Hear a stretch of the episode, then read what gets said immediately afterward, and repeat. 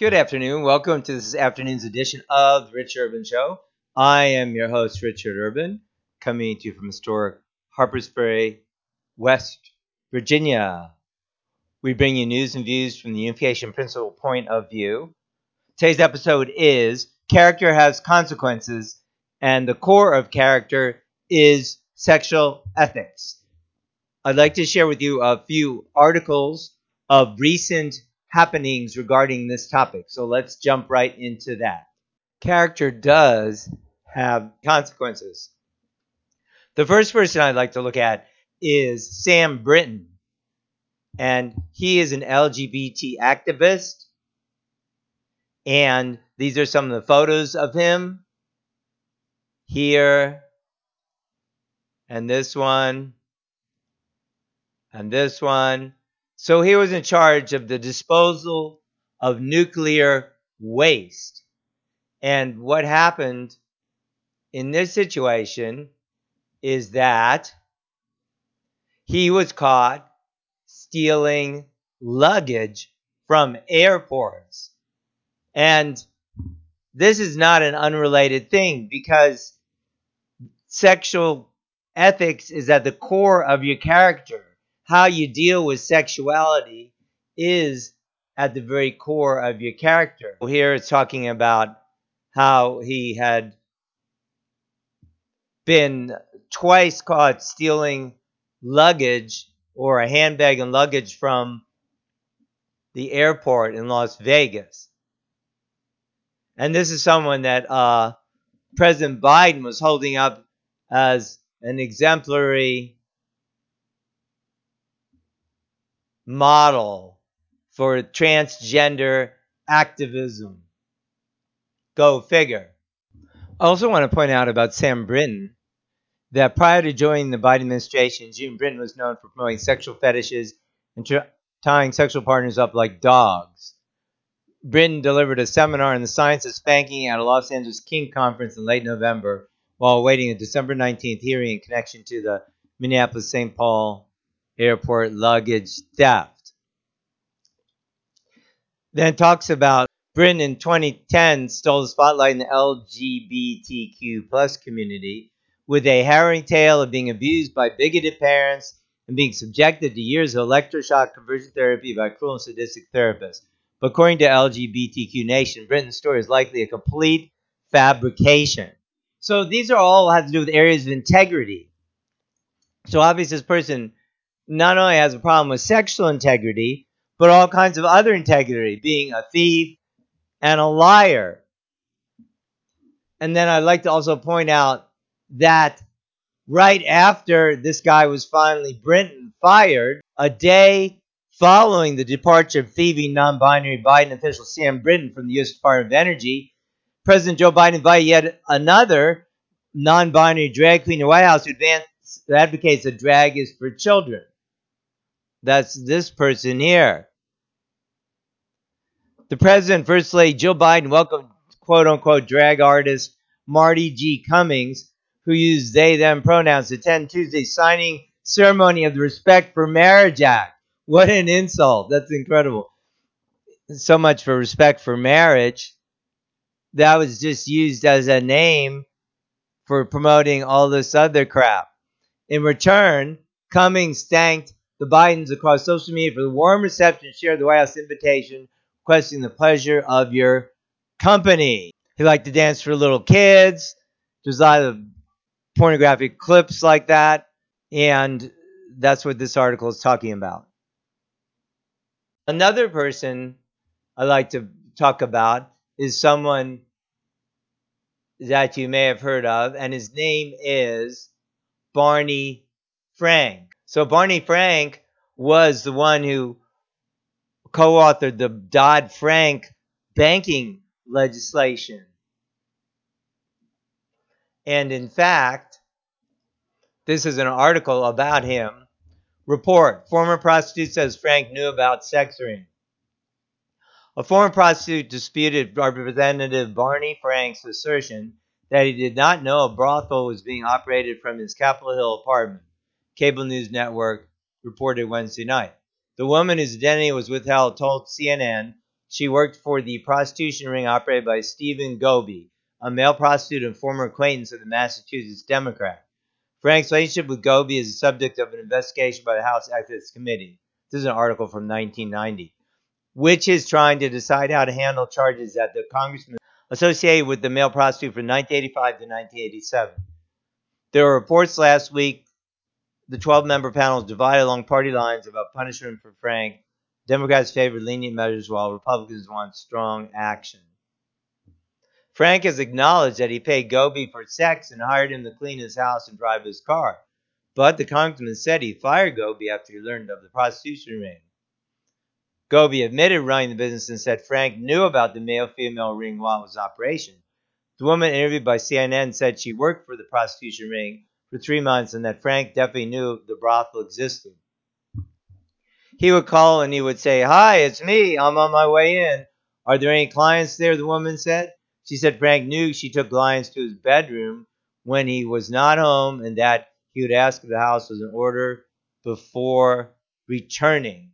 Barney Frank was in the news recently also because he be- he became a board member of the Signature Bank in New York State, which failed after the Silicon Valley Bank also failed, and he was a board member on that, and then switched his tune. He had switched his tune from banks with $50 billion in assets or more would have to undergo more strict requirements to uh, changing out to $250 billion, thereby letting banks like uh, the one he was on the board of and also Silicon Valley Bank off, off the hook from more stringent regulations. In other words, he had a conflict of interest. So, what's this got to do with the callboy scandal? Well, as I said, sexual ethics is at the core of you, all your ethics. So, if you have bad sexual ethics, then that's going to affect everything you do.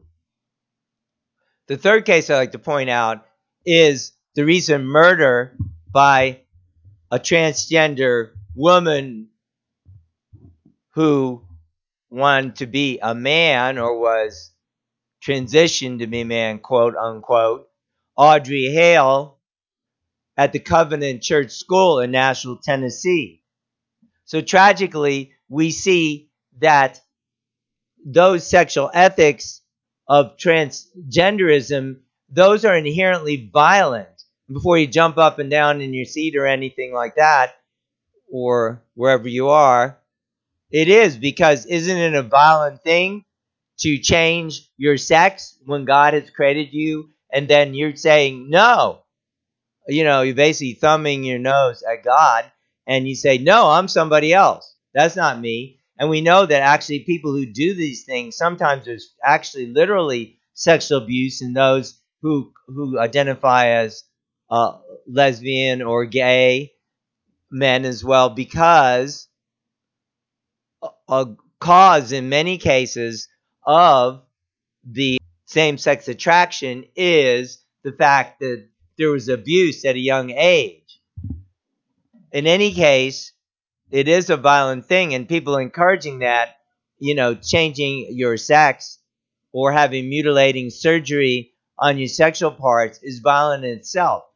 And uh, tragically, this led to, in this case, to his tragic shooting. And here is it saying, we don't know all the details of Audrey's descent into madness, but suicidal ideation among people who suffer from transgender ideation can be over 80%, and as many as half reportedly attempt suicide.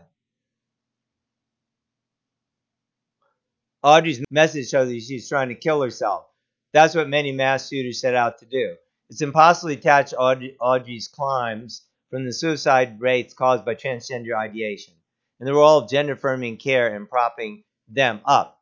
This is interesting because that's just the opposite of what they're saying. They're saying if you don't let your child transition, they might kill themselves. When the fact of the matter is, if they're going through with these mutilating surgeries and these drug therapies, then that makes them much more likely to be suicidal, like this murder Audrey was.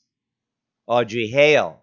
Finally, I'd like to talk about NAMBLA, the North American Man Boy Love Association. You may have not heard of that. But for those who are a little older, like I am, this organization was formed in 1978. And around the early 80s, that was a thing. Now, what does this organization do? It promotes pedophilia, is what it does. Relationships between older men and boys. And that it's okay to have, first of all, these are same sex relationships, although they could be opposite sex relationships as well. They support that. And between minors and adults. And their goal is to make that legal and accepted. And that's that's what their mission is. And they were very upfront, like in the late 70s, early 80s. Now you don't hear about them. Why? Because that's bad for the promotion, quote unquote, of the whole homosexual agenda. We don't want, you know, to think that men might want sex with boys. No, that wouldn't be good for publicity. So this is another case I want to point out of what is going on in our society.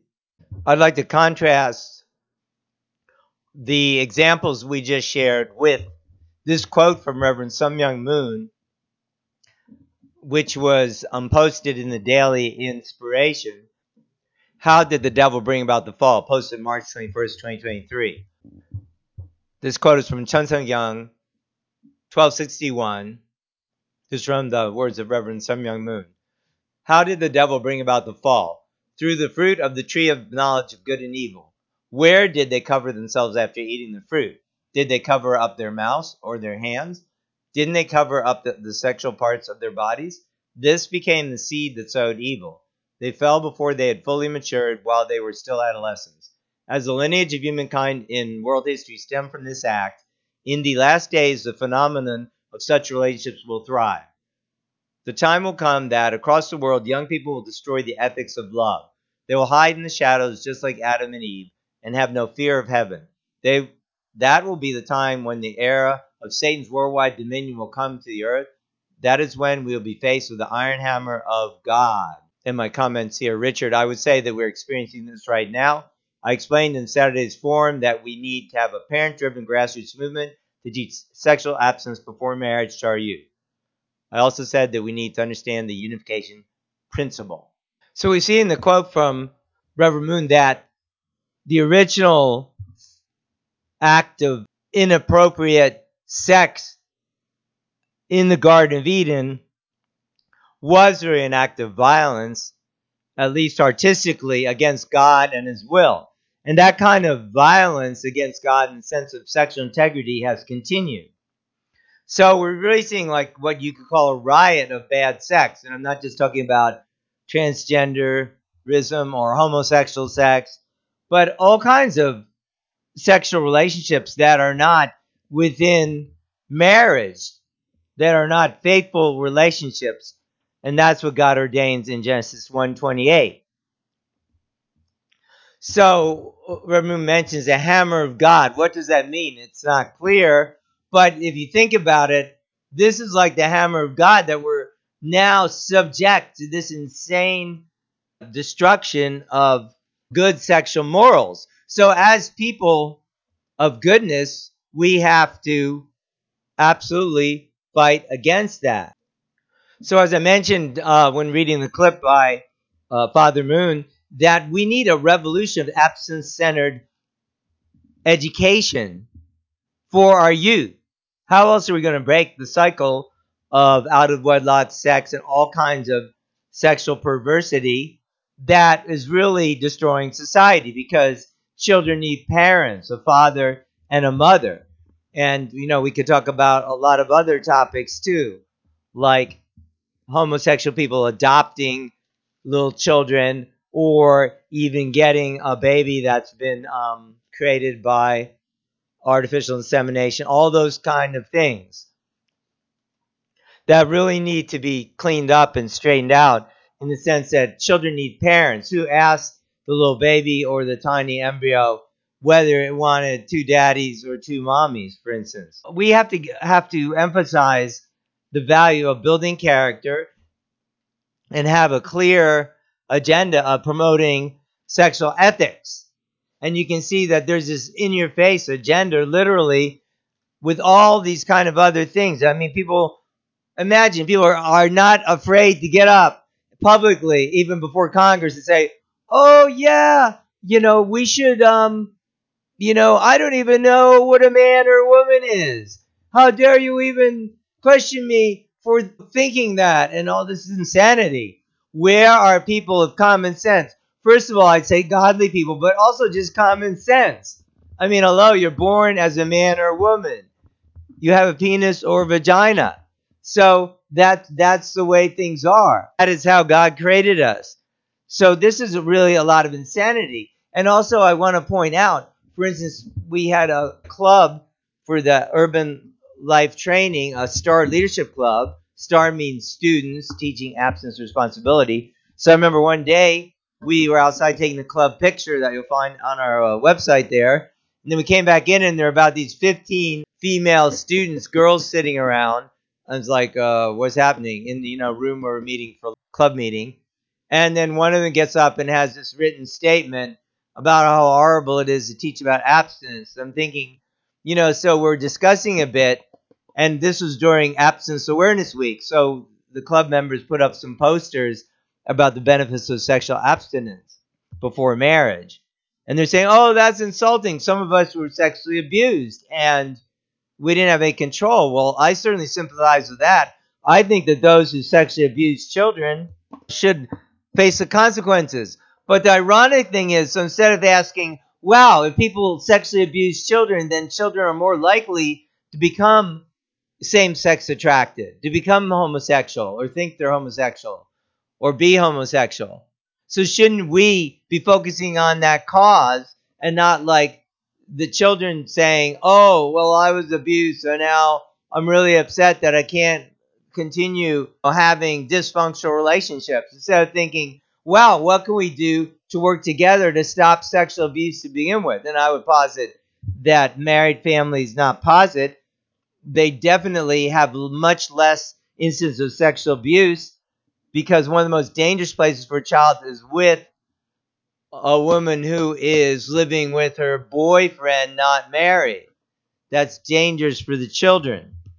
So we've got to look into all these issues and get real and get rid of this uh, BS about all this transgender uh, gender uh, agenda and have to speak out about it. You know, this has been going on. I mean, it started like in places like D.C. I would say around the early 80s when this was rolling out.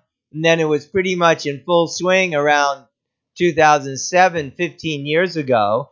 And, you know, I was ringing the alarm bell about that, how some people who were promoting that were trying to kick out an absence centered program like ours, you know, out of the schools. But a lot of people didn't pay much attention. Now more people are paying attention. So we not only have to pay attention and be against those things, but we have to be for teaching a clear ethic of sexual abstinence before marriage.